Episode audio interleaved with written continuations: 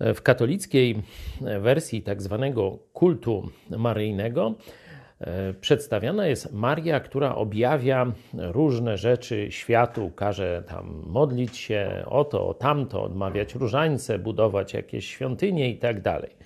Oczywiście każdy, kto chce e, sprawdzić, czy ta Maria opisana w Biblii cokolwiek podobnego mówiła, może to z łatwością zrobić i wtedy odkryje dziwną rzecz że Maria absolutnie niczego nie objawiała, nie kazała budować jakichś tam kościołów, świątyń, nie wiadomo tam czego i owego, absolutnie nie kazała do siebie się modlić, ale to, co robiła najczęściej, to po pierwsze uważnie słuchała tego, co Bóg mówi.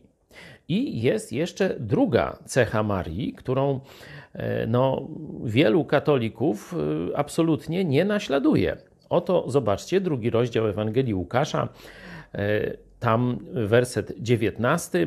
Maria zaś zachowywała wszystkie te słowa, czyli zobaczcie, trzymała to w pamięci i rozważając je w swoim sercu. Druga rzecz, którą robiła, to cały czas zastanawiała się nad tym, co Bóg powiedział, jakie to ma znaczenie. Dokładnie można powiedzieć, starała się to wszystko sobie w głowie ułożyć, czyli zrozumieć, a potem zastosować to, co Bóg do niej powiedział.